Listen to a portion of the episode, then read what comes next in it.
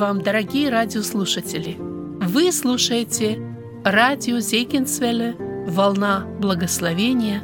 В этой радиопередаче вы услышите проповеди на разные темы. Говорит Вениамин Назарук.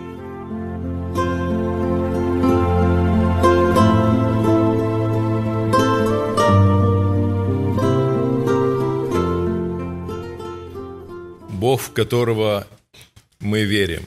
Бог, который нам открывает себя на страницах Писания. Неискаженный Бог, вечно живой, святой, неизменяющийся в своем слове, в своем отношении к людям, в своем отношении к греху.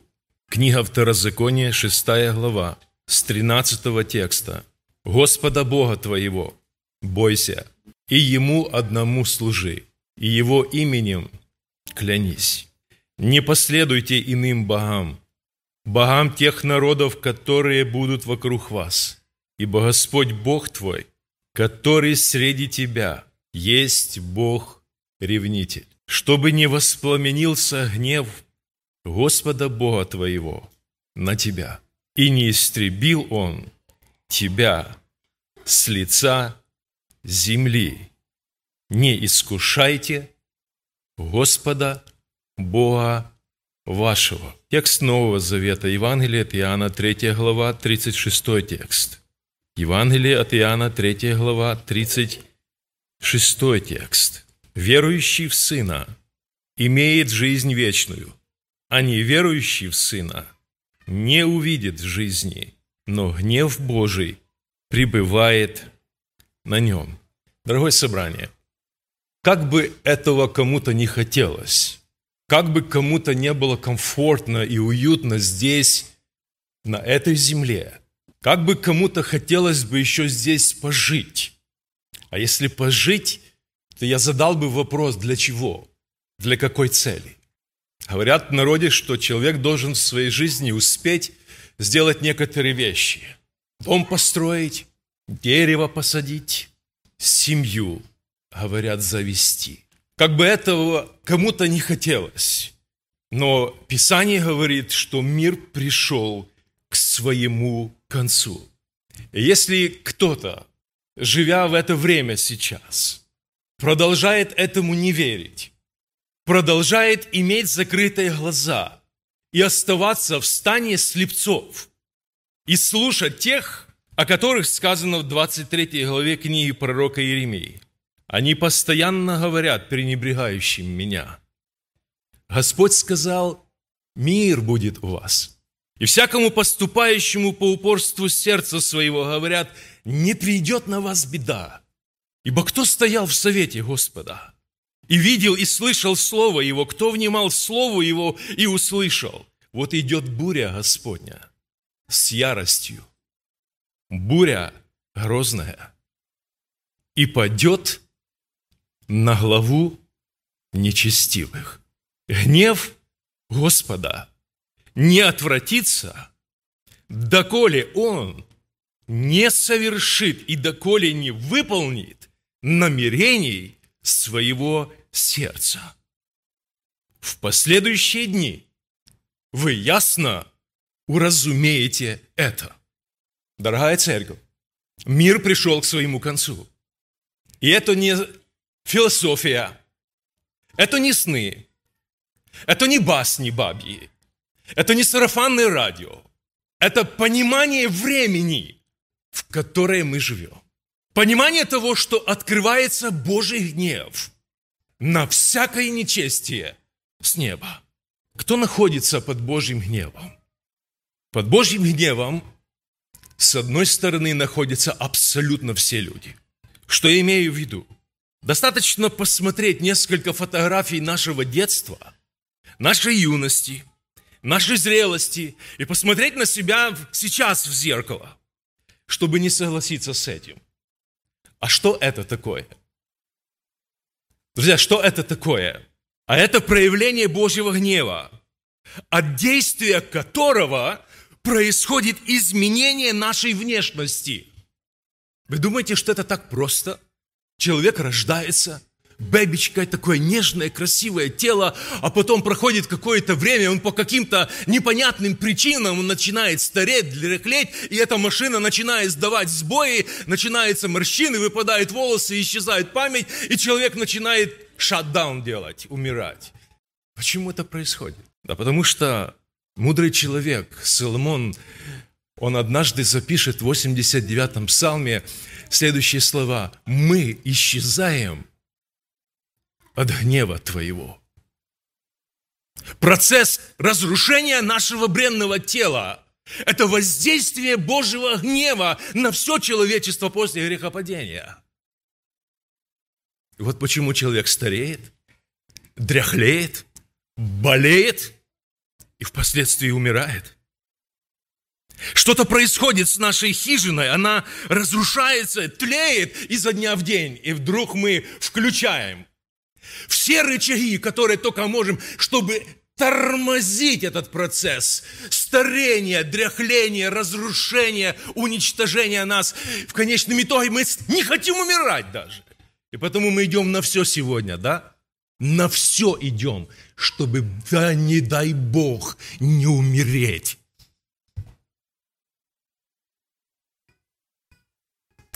А этот процесс Божьего гнева на всем человечестве, включая и его детей тоже. Друзья, происходит постепенное, начиная с самого рождения, исчезновение нашей плоти. Мы исчезаем от гнева Твоего. Интересно, друзья, что под этот, так сказать, общий гнев – попали в результате непослушания первых людей, в результате грехопадения, все люди, что потекло, повлекло за собой потерю вечной жизни. Вот почему мы и прочитали с вами этот текст, который говорит, что тот, кто верует в Сына Божия, тот, кто соприкоснулся, соединился с Ним, он получает жизнь обратно ту, которую потерял однажды. Потому что эта жизнь, она сосредоточена в Божьем Сыне, который является жизнью и вечной жизнью. Единственным средством, единственным средством избавления является преобразование нашего тренного тела в какое тело? В нетленное тело. И до тех пор, пока мы будем находиться в нашем греховном, смертном, бренном теле – мы будем ощущать на себе воздействие Божьего гнева, в котором сокрыто благо для нас. И мы должны это понять. Это с одной стороны. С другой стороны, под Божьим гневом находится следующая категория людей. Эти люди в Писании обозначены как неверующие люди. Кого подразумевает Библия под этой категорией людей? Сюда относятся по определенным причинам люди, которые, имея возможность слышать Божье Слово, в итоге оказались неспасенными. Эти причины, они очень четко обозначены, когда мы читаем притчу о сеятеле. Четыре вида почвы. Люди имели одинаковые возможности слышать Божье Слово, в котором жизнь Слово, которое спасает. Но в конечном итоге три из этих почв оказались вне спасения. Некоторые из них даже уверовали и приняли, услышав Божье Слово, но по каким-то причинам, и Писание четко обозначает эти причины, эти люди не спаслись. Потому что самый финальный, конечный итог, цель Божья – это привести человека в свою славу, спасти его – Человек, слыша Божье Слово, не позволил Божьему Слову совершать эту спасительную работу. В другом случае он разрешил чему-то извне завладеть его сердцем и в итоге не спастись. Эти люди слышали, эти люди знали, но они предпочли в своей жизни что-то важнее, чем спасение своей собственной души. Они как бы были не против, с одной стороны – Мы прочитали с вами этот текст. Неверующий уже осужден. Почему? Потому что он не уверовал во имя единородного Сына Божия. Это слова самого Господа. Поэтому неверующий человек, он потому неверующий, что имея возможность, слыша Божье Слово, он отверг это Слово и не уверовал. Следующая категория людей, о которой тоже Писание говорит, кто попадает под Божий гнев. Это попадает в сыны противления. Когда мы откроем с вами послание Ефесянам, очень известный текст во второй главе апостол Павел, он озвучит, что по природе, по нашей с вами греховной природе, мы все являемся детьми гнева Божьего. И мы попали под Божью руку Божьего гнева вследствие грехопадения. И посмотрите, апостол Павел говорит третьим текстом, между которыми и мы жили все некогда по нашим плотским похотям, исполняя желания плоти и помыслов, и были по природе чадами гнева, как и прочие. Кто такой противник? Кто такой противник? Это тот, кто противодействует а, кому или чему-либо, он враждебно относится, недоброжелатель. Слово «противник». И Писание говорит, что есть сыны противления. Мы относились к этим людям тоже. До тех пор, пока мы однажды не услышали истину о спасении, которое во Христе. Возможность уйти от Божьего гнева, укрывшись во Христе. Библия дьявола называет нашим противником. Мы читаем об этом в первом послании Петра в пятой главе, что противник ваш, тот, кто стоит против вас, тот, кто настроен против вас, и не только против вас, но против самого Господа, он является и вашим противником сегодня и ходит как рыкающий лев. Соответственно, соответственно, друзья, те, кто находится в родстве с этой личностью, с дьяволом, являются его детьми. Потому что есть две категории людей. Есть Божьи дети и дети дьявола. И есть признаки, озвученные в Писании, по которым четко можно определить, Божий человек или человек дьявола. Люди, которые находятся в состоянии детей дьявола, они исполнены того же духа. Духа противления против всего святого и самого Бога. Люди, которые сознательно, идя против Бога, попадают под гнев Божий, под ярость Божию, под Божье негодование. Они знают о Боге. Они знают о Божьем суде. Но им ненавистен Христос. Он мешает им жить. Они не хотят иметь Его за Господа и Владыку. Они имеют возможность на спасение, но сознательно его отвергают. У Бога достаточно любви и милости даже таким людям, потому что и их спасение желает Господь. Еще одна категория людей, которая находится под Божьим гневом. Это отступники. Писание, Евангелие, Библия говорит нам об этой группе или категории людей. Как бы нам не хотелось, как бы мне не хотелось, чтобы этого слова не было в Библии, в Писании, но оно, к сожалению, существует. Оно присутствует. И оно определяет людей, которые некогда знали истину. Которые имели определенные убеждения. Которые держались Господа и имели веру до определенной поры. Они держались божественных принципов, но в свое время отступили, сошли с дистанции, поменяли дорожку. Но Господь в своей великой любви и милости, который не желает смерти грешника, и потому обратно Он зовет этих людей, которых знали Его, которых были с Ним, но которые оставили Его. Он зовет их обратно вернуться в отцовский дом. Помните, книга пророка Иеремии в 3 главе, Господь говорит 14 текстом, «Возвратитесь, дети, отступники, ибо я сочетался с вами».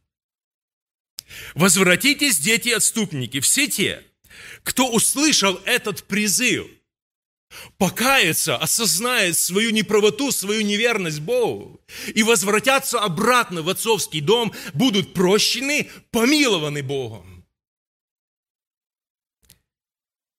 Но те же, кто ожесточится в своем упорстве, они будут пострамлены и подвергнуты одной участи с дьяволом, и вместо записи в книге жизни, они, их имена будут написаны, написаны на прахе. Дорогая церковь, в этом очень ясно виден перст Божьего гнева. Бог не прощает там, где нет осознания греха. Бог не прощает там, где нет покаяния и смирения. До самой смерти. Господь будет продолжать звать обратно вернуться в отцовский дом. Он будет продолжать ждать. Но человек, он обесценивает жертву Христа в своей жизни. И происходит подмена ценностей, смещаются приоритеты, изменяется курс направления его жизни. И как результат происходит печальный финиш. Может быть, сегодня кто-то в этом собрании принадлежит какой-то из групп этих людей, которых я сейчас озвучу. Может, вы приходите сюда и слышите Божье Слово. И вам очень приятно здесь. Вы находите даже определенное удовольствие здесь. Неплохое общество, люди не ругаются, не матерятся, не дерутся. Как-то так более-менее прилично одеты, мне неплохо среди них.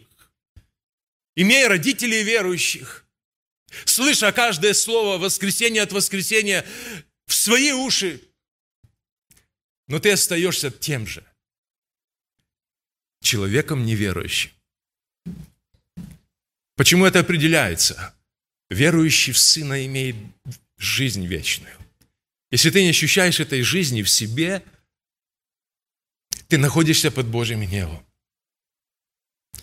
Если Христос не твое спасение, не твоя жизнь, ты находишься под Божьим гневом. Может быть, в нашем собрании есть и люди, которые шли за Христом, но сошли с дистанции. По каким-то причинам, возможно, вы соблазнились кем-то. Возможно, есть какие-то другие причины. Возможно, вы устали сопротивляться, воевать с грехом, бороться, постоянно падая. И думаете, зачем такая жизнь? Может быть, кто-то, смотря вперед и видя на те события, которые грядут на Вселенную, может быть, гонения страшат человека, как было уже однажды. И вы теряете силу. Бог вам не стает неинтересен, и вы думаете, можно как-то без Него. Бог все равно продолжает вас ждать. Любить и звать. Обратно в отцовский дом. Хочу несколько только примеров привести из Евангелия, когда Бог реально проявлял свой гнев на людей, и это не шутка. Это были реальные истории жизни. Истории, которые были связаны с народами, с отдельными личностями, с семьями, с цивилизациями даже. Однажды избранный Богом народ Израиля впоследствии своего неправильного поведения, он вынудит Бога пойти на крайние меры – воздействуя на их сознание. Вот почему гневается Бог. Мы прочитали с вами, да не будет у тебя других богов. Твой Бог есть Бог-ревнитель, Бог святой. И когда ты начинаешь заигрывать, на стороне крутить любовь с чем-то или с кем-то, Бог начинает ревновать. Потому что сердце должно принадлежать только одному Ему. Этих случаев, когда народ израильский раздражал своего Господа, предостаточно в Писании. Вспомним хотя бы один из них. Отступление народа от Господа, оно достигает своего апогея, Бог увещевает их, Он обращается к ним с раннего утра, ожидая их обращения, ожидая их покаяния, используя для, это, для этого своих рабов-пророков, но все напрасно. Напрасны все старания Бога помочь людям. Каков результат? Результат следующий, друзья. Посмотрите, книга пророка Иеремии, 52 глава. Книга пророка Иеремии, 52 глава, 10 текст, сказаны следующие слова. «И заколол царь Вавилонский сыновей Сидекии перед глазами его, и всех князей иудейских заколол в Ривле. А Сидекий выколол глаза – и велел оковать его медными оковами. Отвел его царь Вавилонский в Вавилон и посадил его в дом стражи до дня смерти. Пятый месяц, десятый день месяца, это был девятнадцатый год царя Навуходоносора, царя Вавилонского, пришел на Возардан, начальник телохранителей, предстоящий пред царем Вавилонским Иерусалимом. И сжег дом Господень, и дом царя, и все дома в Иерусалиме, и все дома большие сжег огнем. И все войско халдейское, бывшее с начальником телохранителей, разрушило все стены вокруг Иерусалима. Как мне кажется, братья и сестры, комментарии здесь излишни. Когда вы слушаете эти слова, содрогается сердце. Почему ты, Господь, это сделал? За что ты это сделал? Почему таким образом ты повел себя? Почему ты очередной раз не сжалился, не смиловился, не простил своих рабов и свой народ, не помиловал их? Почему ты не оставил их в живых? Нет, друзья, Бог наш, Бог-ревнитель. И когда человек начинает поклоняться другим богам,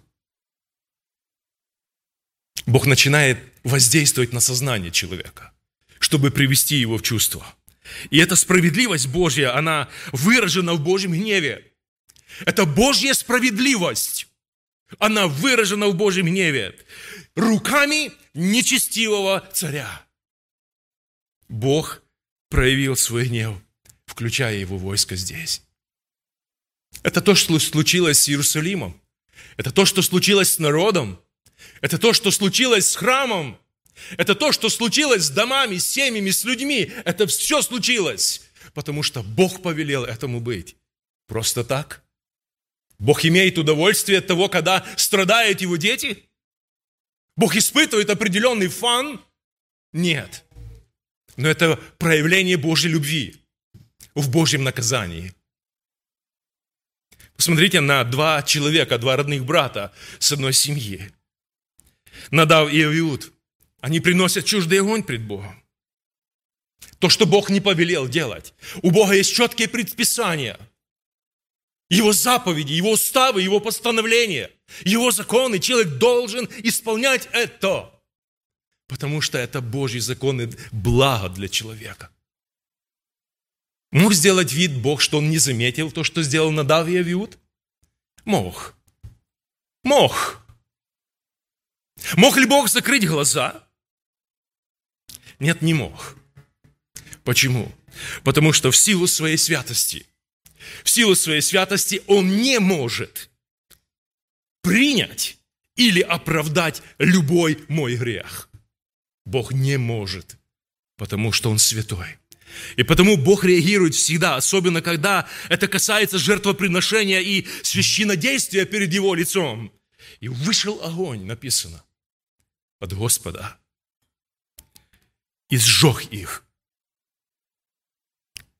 И они умерли пред лицом Господним. Друзья, не жестоко ли это? Мы так думаем, но не так думает Господь. Бог реагирует на непослушание. Вышел гнев в виде огня. Наузардан сжег Иерусалим. И дом Господень, и все, что там было. Друзья, гнев Господень, он часто выражен в огне. И когда мы читаем первое послание фессалоникийцам, там апостол Павел говорит этой церкви, что возмездие нечестивым, оно будет в пламенеющем огне. Вот почему нынешняя земля, она содержится Божьим Словом ко дню суда через огонь для наказания нечестивых человеков. Дорогой мой друг, Сегодня есть время убежать от Божьего гнева. Сегодня есть время укрыться во Христе. Это единственное место и единственное средство, которым ты можешь спастись. Иначе шансов у тебя никаких. Иначе ты попадаешь в эту категорию нечестивых, неверующих отступников, на которых и зальется Божий гнев. В книге пророка Иеремии мы прочитали с вами. В последующие дни вы ясно уразумеете это. Итак, друзья, последний пример из Нового Завета, который мы видим, Анания и Сафира. Маленькая неправда. Всего лишь маленькая, незначительная ложь. Скажите, Библия права? Да. В чем Библия права? Во всем. Маленькая деталь, в чем Библия права, дети. Что нет ничего тайного, что не сделалось бы явным.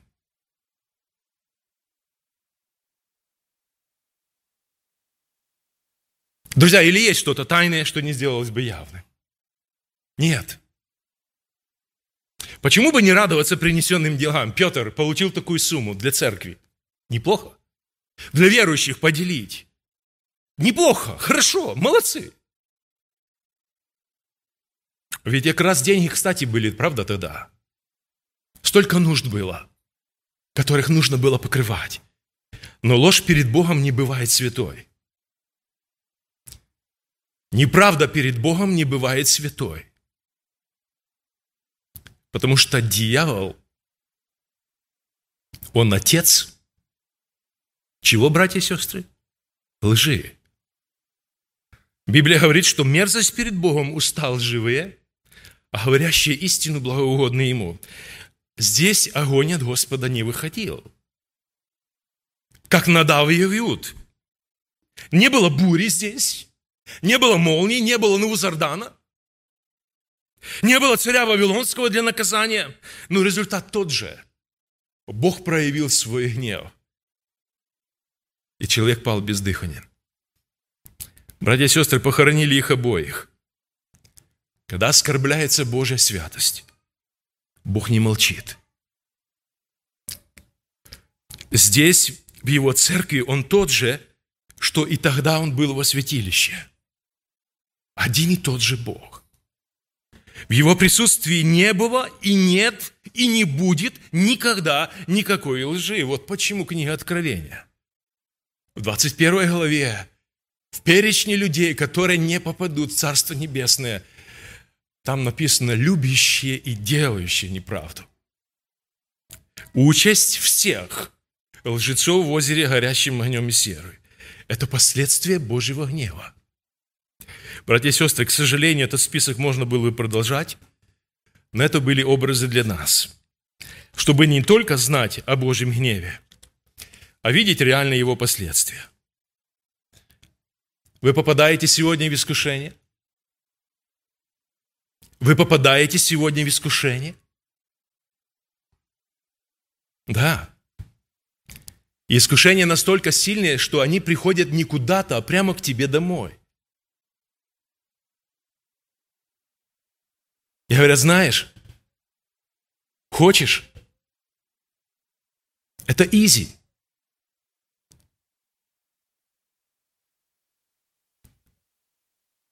И будешь дальше продолжать работать. И будет сертификатик у тебя на руках. И не уколотый.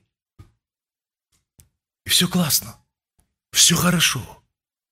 Только я задаю вопрос. А Богу и детям как потом как смотреть в глаза?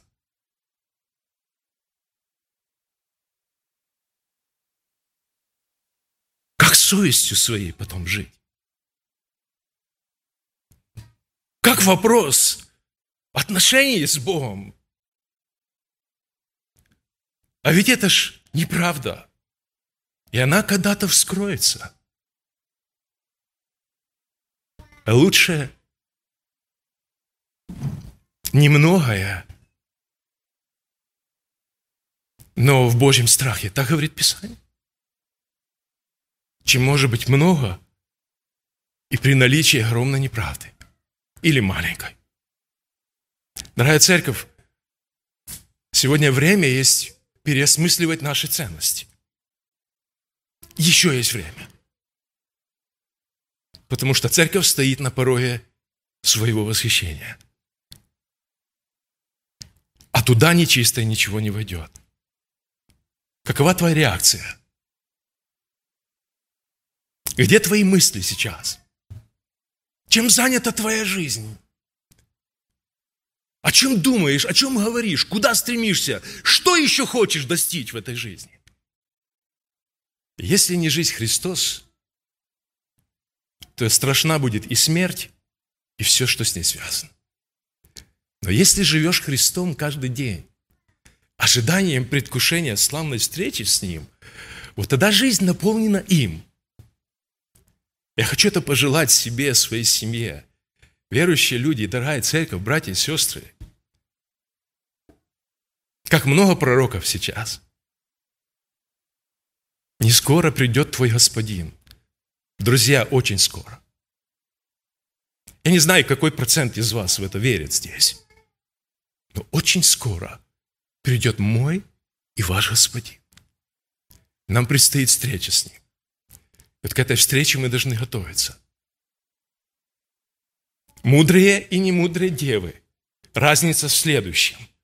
Одни, услышав голос своего жениха, они встали и поправили свои светильники.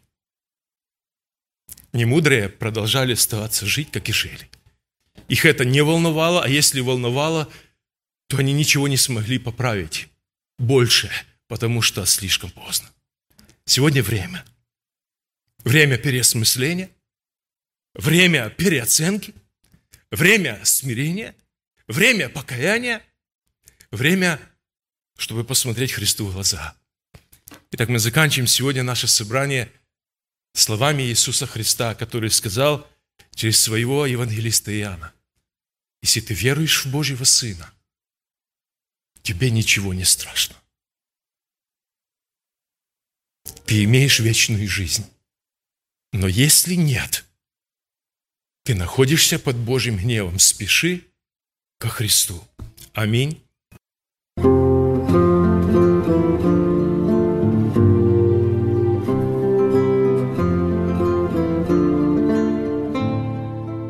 Вы слушали радио Зегенсвелле «Волна благословения», город Детмалт, Германия. Дорогие радиослушатели, мы желаем вам Божьих благословений.